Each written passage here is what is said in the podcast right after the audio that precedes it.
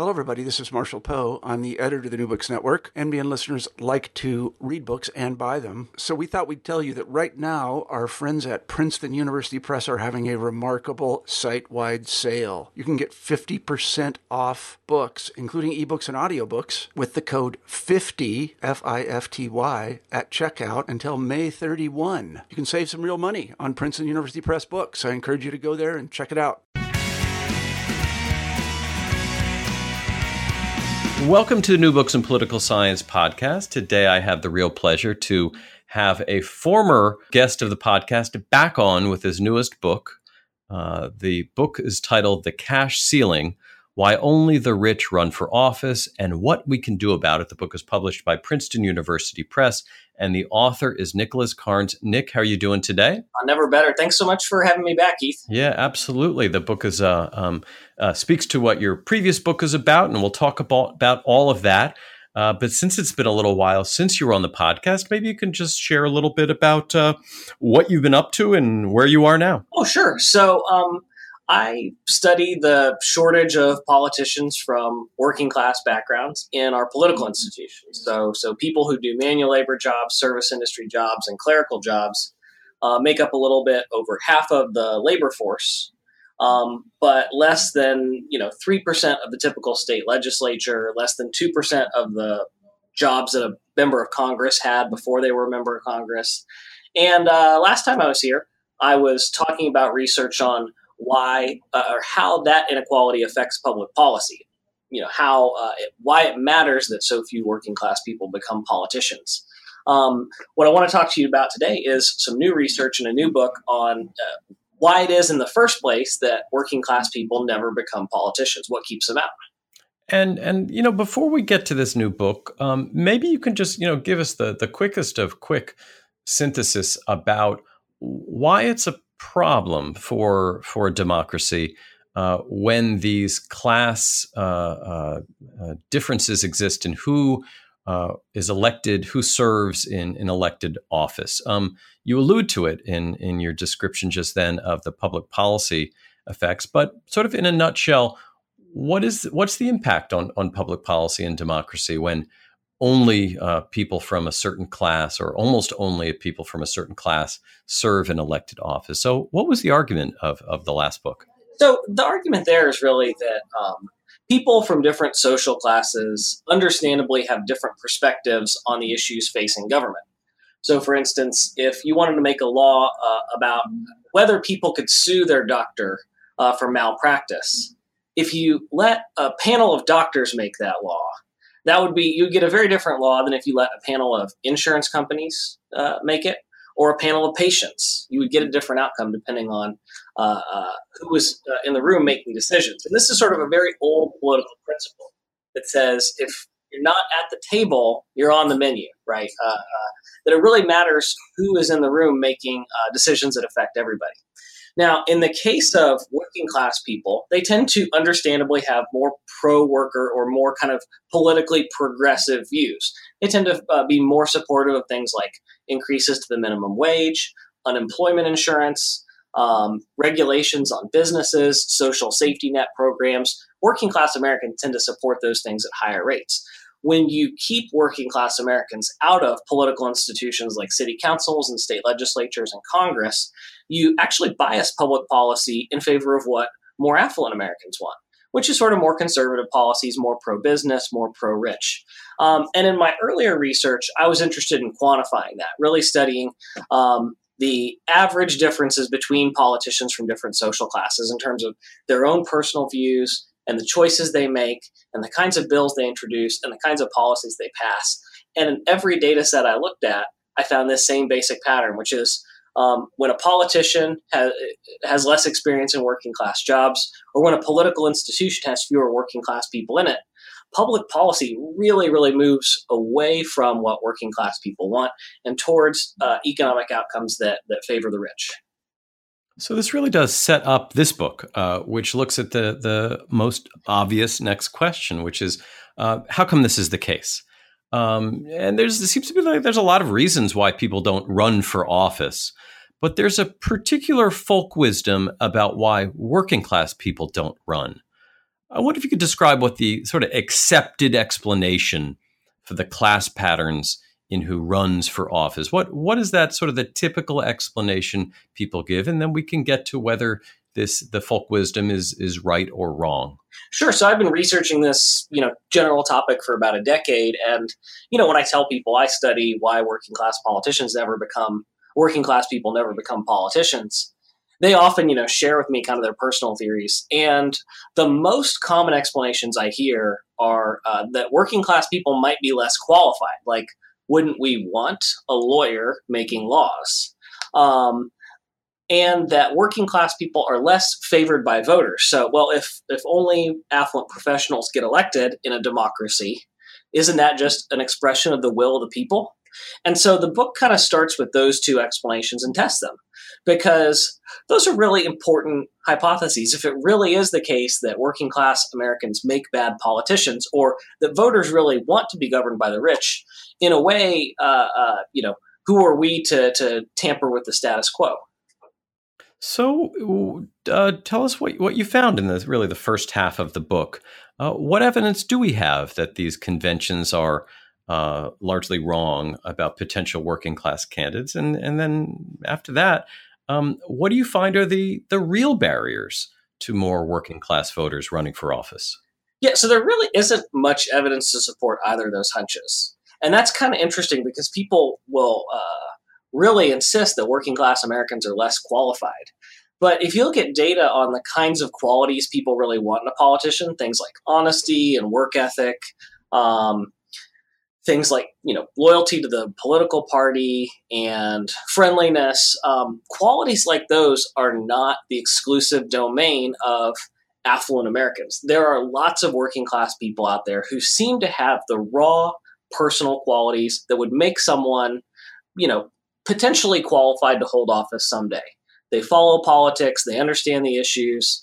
Um, um, they like it, they like working with people. They're good at compromise. You name it. There's not really a personal quality that working class people just lack.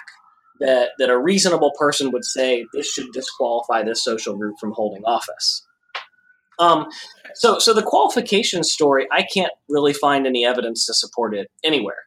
And then when working class people actually do hold office in, in the real world, it's not like disaster follows. There are actually lots of cities that have majority working class city councils, and they tend to do about as well as other cities. They grow at similar rates, their finances look equally healthy. So I just can't find a shred of evidence that working class Americans don't hold office because they're not qualified. Um, the voter explanation doesn't really pan out either. When working class candidates run, they tend to attract about as many votes as other candidates. Um, and that's true both in real elections and in randomized control trials with hypothetical candidates. Um, so, so I can't find really any evidence to support either of those theories. Um, and, and the book walks through kind of the non findings on the qualification story and the voter bias story. Yeah, but what about then? Uh, what are the real barriers if, if these don't um, in in um, the the the evidence uh, suggests that these are the real uh, uh, barriers that working class voters face. What do you find? You, you find at least these two primary barriers. What are they? So, working class people almost never hold office, not because they aren't qualified or because they run and lose, but because they just don't run in the first place. And, and like you mentioned, there seem to be two obstacles that stop qualified working class Americans from running. And they're sort of inspired by the literature on general political participation, the civic voluntarism model, which says people don't participate when they can't, they don't have the resources, they don't want to, or nobody asks them. And what I find in my research is that resources and recruitment uh, seem to be the two factors that most clearly distinguish qualified working class candidates from equally qualified professionals. Qualified workers can't take time off work, they can't give up their income in order to run a, you know a, a busy campaign and they aren't encouraged. Uh, the people who could help them get over those hurdles, who could help them uh, find the resources to run campaigns, political party leaders, civic organizations, sitting politicians, the people who recruit new candidates tend to pass over qualified workers in favor of sort of the more familiar white collar options. So it seems to come down to, at the micro level, resources and recruitment. Working class people don't run because they can't, and no one asks them in, in chapter three, you focus uh, specifically on the recruitment practices, and that is the recruitment practices of, of political parties. Would you describe the, the, the experiment that you designed uh, and what you discovered about who, who does the, the best or the worst job of recruiting working class candidates? So, so how, how does this work and, and at, the, at the very local level in, in where a lot of the recruitment for the vast majority of elected uh, offices, uh, how does that work? So, recruitment is one of these really important political processes that I think, as a field, political science hasn't studied carefully enough. Um, we focus a lot of attention on who wins elections. So, we start with, you know, there are two candidates, which one is going to be more likely to succeed in the race? Um, but my research in this book tries to take a step back and think about, well, why were those two people or those, you know, however many people on the ballot in the first place? Because that's a really important winnowing process, too. And the way I get at that is I study the chairs of county level branches of the two major political parties. So nationwide, there are about 6,000 or so county level branches of the Republican and Democratic parties. And the book uses a collaborative survey that I conducted with three co PIs uh, Melody Crowder-Meyer, David Broockman, and Chris Skovron.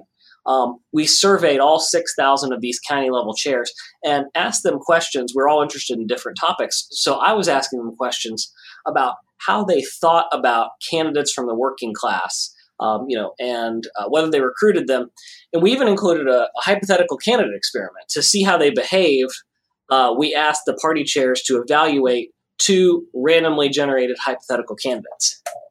And and what did you find? Um, so the candidates, uh, this was sort of a really hard test of the idea that party leaders are biased against workers. So the candidates were generated at random. All the things that are normally correlated with your social class in the real world, we can kind of uncorrelate in this study and just see is there a penalty in the minds of an important candidate recruiter? Is there a penalty for you if you just have a working class job. You do everything else right, um, but you have a working class job. And I think I was a little bit surprised to find that even then, yeah, there is in the minds of party leaders a, a penalty for people who are otherwise identical but who are just described as I have a working class job. They think those individuals are less likely to win the primary and less likely to win the general um, and they're really, really concerned uh, by about there's about a 20 percentage point difference in the likelihood that a party leader will say, I think that hypothetical candidate will raise enough money. So party leaders are really worried when they hear, I have a working class job, they think you're not going to be able to raise enough money for your race, and I'm worried about you, and I would rather uh, uh, back a more you know conventional white collar candidate. Now, if if uh, resources are a barrier and recruitment is a barrier, one of the obvious solutions would be to increase public financing of campaigns. I wonder if you'd describe for us how a, how a typical public financing plan works, and then whether this is the silver bullet to solve this this problem that you've now spent two books on.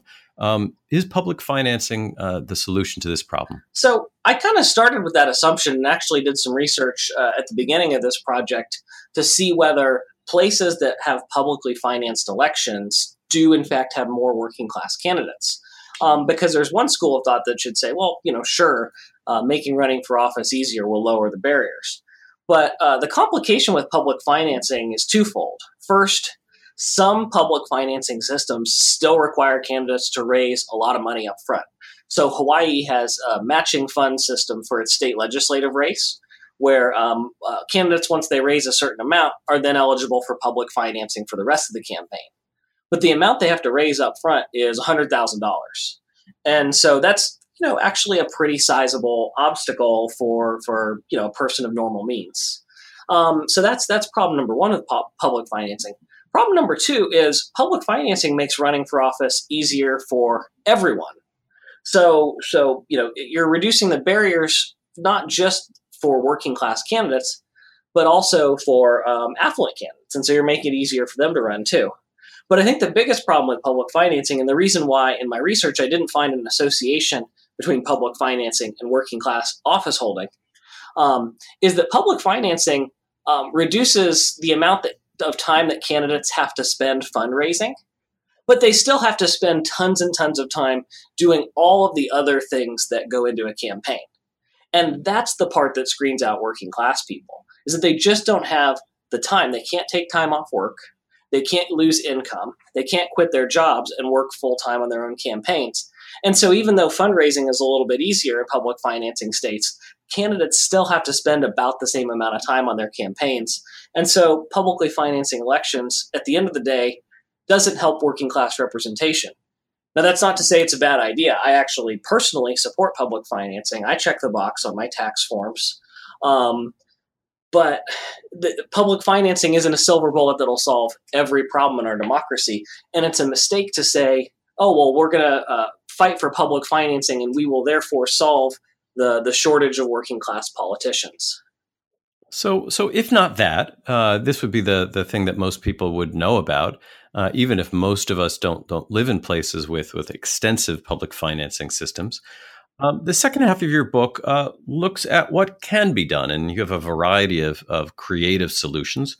So, give us a, an idea of, of how we might address this issue. What are what are the, what's on the top of your agenda for for how to address this uh, working class candidate problem? So, there are a lot of options out there for political parties or civic organizations that want to get involved in solving this problem. And they, they actually look a lot like the interventions that have helped historically to increase the number of women in political office. So, so when groups wanted to increase women's representation, they didn't sort of, you know, traditionally tinker with like the institutional rules of the game, like how elections are financed. They just identified talented women, recruited them, trained them, supported them with early seed money, and helped them overcome any other obstacles they faced. And those are the kinds of interventions, when they're applied to working class people, that seem to have the most promise. Um, so, programs that identify, recruit, and train workers, like the AFL CIO New Jersey's labor candidate school, and programs that provide uh, workers with uh, special funding, either to seed their campaigns, so to, to give them early money for their campaigns, or even uh, scholarships to run for office, basically campaign donations that are specifically designated to pay for the candidate's cost of living if they have to cut back on work, if they have to give up income, or even quit their job in order to campaign. Those kind of interventions seem to have a lot more promise um, because they can specifically target working class candidates and basically say, there's a structural obstacle in your path we will uh, help you overcome it. We'll help you work around it. Um, and and those interventions that specifically target workers and that address uh, uh, the barriers they're facing seem to have a lot more potential than kind of you know just big universal changes to the campaign process. Where this book uh, leaves off in some ways is the 2018 campaign. The book is not about this campaign, doesn't have data from this campaign, but there's some obvious reasons to to ask you about uh, who's running this year and, and who's likely to win, and, and whether they reflect um, the same pattern that you find in your book, this cash ceiling, or whether the the kinds of programs that you've alluded to are starting to have an effect on the um, the, the, array of candidates. So so take us to this campaign, and and uh, maybe you can just offer some thoughts about who's running this year. Sure. So 2018 to me looks like a traditional cash ceiling election. The vast, vast majority of candidates are affluent people from white collar backgrounds. And there are a few notable exceptions. So, for instance, Randy Bryce in Wisconsin, a former iron worker, Alexandria Ocasio Cortez in New York, a former restaurant server. So, you do see a very small number of candidates who have experience in working class jobs who are making it into the general election in 2018. But for the most part, those candidates are the exception, not the rule. They stand out and they're memorable precisely because they've overcome the exceptional barriers that normally keep uh, working class people off of our ballots. Again, the book uh, is The Cash Ceiling Why Only the Rich Run for Office and What We Can Do About It. Uh, Nick's book is published by Princeton University Press this year and available widely. Uh, Nick Carnes, thank you so much for your time today. Thanks so much for having me.